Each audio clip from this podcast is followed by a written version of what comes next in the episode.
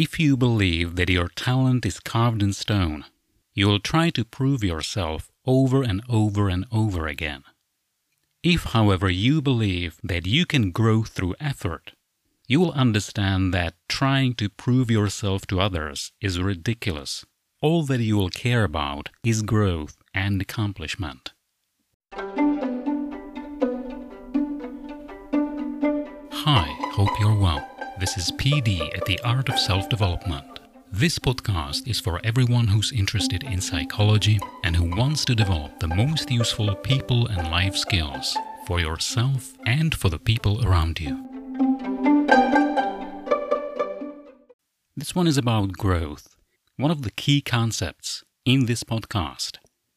Because, in one way or another, when it comes to personal development, in making the best out of what you get and what you can create, in shaping your life and your future, growth is really the key element. And the mindset that supports growth will get you there. This is why I keep coming back to the concept in some way, shape, or form, even though I always try to take a different route. To get a fuller understanding of how it works and what may need to change for you to get better results. Because all success ultimately is an inner game thing. And I don't mean to say that it's all about how you think and what you imagine and what you try to quantum attract into your life, as some might have you believe. I think you know better. You know that there's hard work involved in getting anything meaningful to your life but it's perfectly doable and totally worth it. There are two kinds of people in life. Quite often we talk about winners and losers, and it's kind of that, but only on the surface. And most of us tend to believe that the winners are those that have it, the losers are those that don't. They don't have what it takes, that it's all about talent and abilities that you have that you've been born with, pretty much. Because few of us appreciate the role and the importance of learning, of getting feedback, of changing our approach, of knowing exactly where to go, and be able to adjust, to course correct at every given step of the journey, to get to the goal, to get to the destination quickly, more efficiently, and in a way that'll give us the biggest benefits. So there are basically two kinds of people, and there are not those that fail and those that succeed, because that's the ultimate result that we see. That's the one thing that we pick up on, but we see almost nothing of the whole journey. The truth is, there are people who rebound when they meet difficulties, and there are those who don't. And there's a very specific difference in the way these people think. Because they all encounter the same things and they all fail at some points. But they react to the defeat, to the failure, in very different ways. Most people that you know probably have what we sometimes call fixed mindset. That is, they believe that their abilities, their skills, their talents are more or less fixed, that they don't change much over time. And if they don't have what it takes, this is not going to change. If this is your mindset, if you believe that your talents are carved in stone, then you're going to spend your life trying to prove to other people that this is not the case. You will not have space to really show what you are made of, what is inside of you, what gifts you have and to develop those gifts because you'll always pretend. You'll always pretend that you're good at something you're not good at because you never allowed yourself to actually learn. Think about people in your life around you that fit in this category. Probably there's more than one. And they're not bad people, and they're not incompetent either. They just have a very unhelpful mindset that somebody probably instilled in them when they were very young. And these things are inherited in families from one generation to the next. Until there's someone whose genetic endowments allow them to deal with that better, not have that belief, that mind virus take hold, and they choose a different path. Quite often there's a rational, intentional decision being made based on this understanding. I'm not going to do this anymore. Now, the second kind that sometimes is natural in that some people really seem to be born with it. In many other cases, they really get there after a lot of soul searching, sometimes after a strong experience that leads to a change of mind and of heart. They get what we call flexible mindset. They understand that their skills, their level of ability is not static. They can change it. They understand that what they can do now is not a definite sentence about them as people.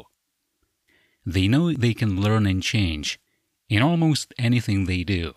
And this doesn't mean that you can do literally anything you want. If you're 40 years old, you're probably not going to become the next Olympic gold medalist. But it doesn't mean that you can't do a lot to get from where you're at now in pretty much any field.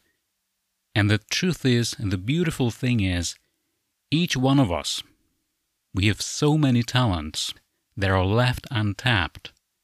It's not even funny because we don't even think about them. I started relatively late, and I've only developed a few of my gifts, and I know that there are more than I can ever really focus on. And we all have that. When, when you start looking for what you want to develop, what means something to you, because you can't do everything, as you start to delve into developing skills, you'll always see more that will be uncovered along the way. And your horizon shifts for what you can see, what you explore. You can never run out of potential. So, the more you develop this flexible mindset, where you understand that you can change things and you are in control of your life in virtually every aspect, 100%, that fixed mindset that you may have had earlier in your life will feel like a bad dream that you've woken up from. It'll feel unreal because it kind of is. It's artificial. There's nothing real about it. And you shouldn't listen to it. The only reason why we do so much that we're programmed to lay low whenever we feel there's possible danger and there are all kinds of things that we are biologically hardwired to be wary of, such as change of our social position, our position in the social order, because this is something that until quite recently didn't change very much. Our position on the totem pole was very much the same throughout our lives, and trying to change it was dangerous. If you wanted to improve your position in your tribe, it generally meant challenging somebody else, somebody who was a higher up to you. And that was dangerous. So, rocking the boat in the social hierarchy of where we belong, where we fit, feels dangerous, even though it is much less so than it used to be.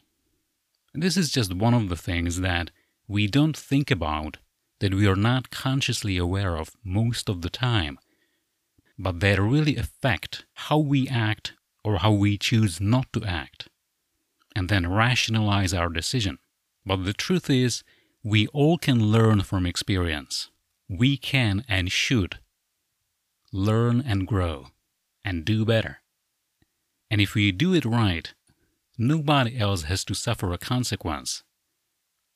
Because in this day and age, your growth can have a very positive effect on the people around you. Now, if you go up on the totem pole, so do those around you. Almost invariably, quite often. Because unless you compete with other people, unless you try to bring them down, to raise yourself, you really are helping the others by providing a better example, by helping them get the skill of flexible mindset that they will benefit from. And your own success can and should be a blessing for everybody that knows you. Because nobody is an island. We are all interconnected in ways we are not even aware of. Especially on social media, where the friends of the friends of the friends of my friends, quote unquote, on Facebook, will be affected by what I put out without us ever having met. And the ways will be subtle, but given the interconnectedness of today's world, you can affect, positively or negatively, a lot of people. So, it is natural for us in more than one way to lay low and try not to rock the boat. But the fact is, we can all do better. We can all learn. And the fact that we all have these unconscious drives and fears, quite often connected with people, this is why I always suggest, as one of the main skills to build, to really work on your social skills, so that you know how to benefit people as well as yourself. You know how that works, and you know that your success is not a threat to anybody else, or shouldn't be. There are some people who will see it as such, but they are rare and you don't want those around you anyway. So adjusting your mindset to be more growth oriented is really a no brainer. Almost no matter how you might feel about it. Because as you perfect this mindset shift, all of those things that you wouldn't even dream about will become closer to you, and more of them will become a reality. And then maybe looking back will feel like looking at a very different person. And our relationship with failure is a very key concept. Because as long as you fear it, it will hold you back. And paradoxically, this will lead to more and more failure, not less. Whereas the more we seek to learn from failure, to really see it as the rich compost to understand that this is exactly what we need for growth, the idea of failure will shift completely. Now it becomes something that creates all the potential for your self development, without which you could not evolve. You wouldn't even know what evolution means. There would be nothing tangible in the real world that would make sense to it failure transformed becomes challenge. And challenge is the lifeblood of everyone who ever transformed or just in any way improved his or her life. As you find the purpose, your own particular purpose, what you want to do, what matters to you, you've become driven. And then perseverance, staying on course and adjusting it as needed, will become easy because nothing else would even make sense. So get this bigger picture where you know that a momentary failure is the key that'll open the door to your success and to learning more than you ever could without it. That a momentary failure is never an ultimate one. It is not a success yet. It's a detour that'll give you benefits that a success in itself can never give you. The more you practice that, the more you see failure, quote unquote, as not success yet. And the more you can ask for constructive feedback from the people around you without feeling threatened by what they will say, but in fact appreciating it, seeing it as as valuable as it is, than meditating on what matters to you, because that will change over time too. This is why the cycle is so important of focusing on our goal, seeing how we did and getting constructive feedback, and then making small adjustments that'll make our path more useful, more empowering. Creating this circle in the most important things that we do makes it virtually certain that you'll achieve what you want and more. It's like Henry Ford said a long time ago whether you think you can or you think you can't, you're right. Now, our formal education for many of us has not been very helpful, but the good thing is you can always re educate yourself. From memorizing what you don't need to learn or don't even care about, to learning to think at your best. To train your mind to think in ways that are the most useful. Because at the end of the day, achieving those successes will have become easy. But all of those things that then seem easy, if they matter at all, they used to be difficult before. And whether they stay that way or not is entirely up to you.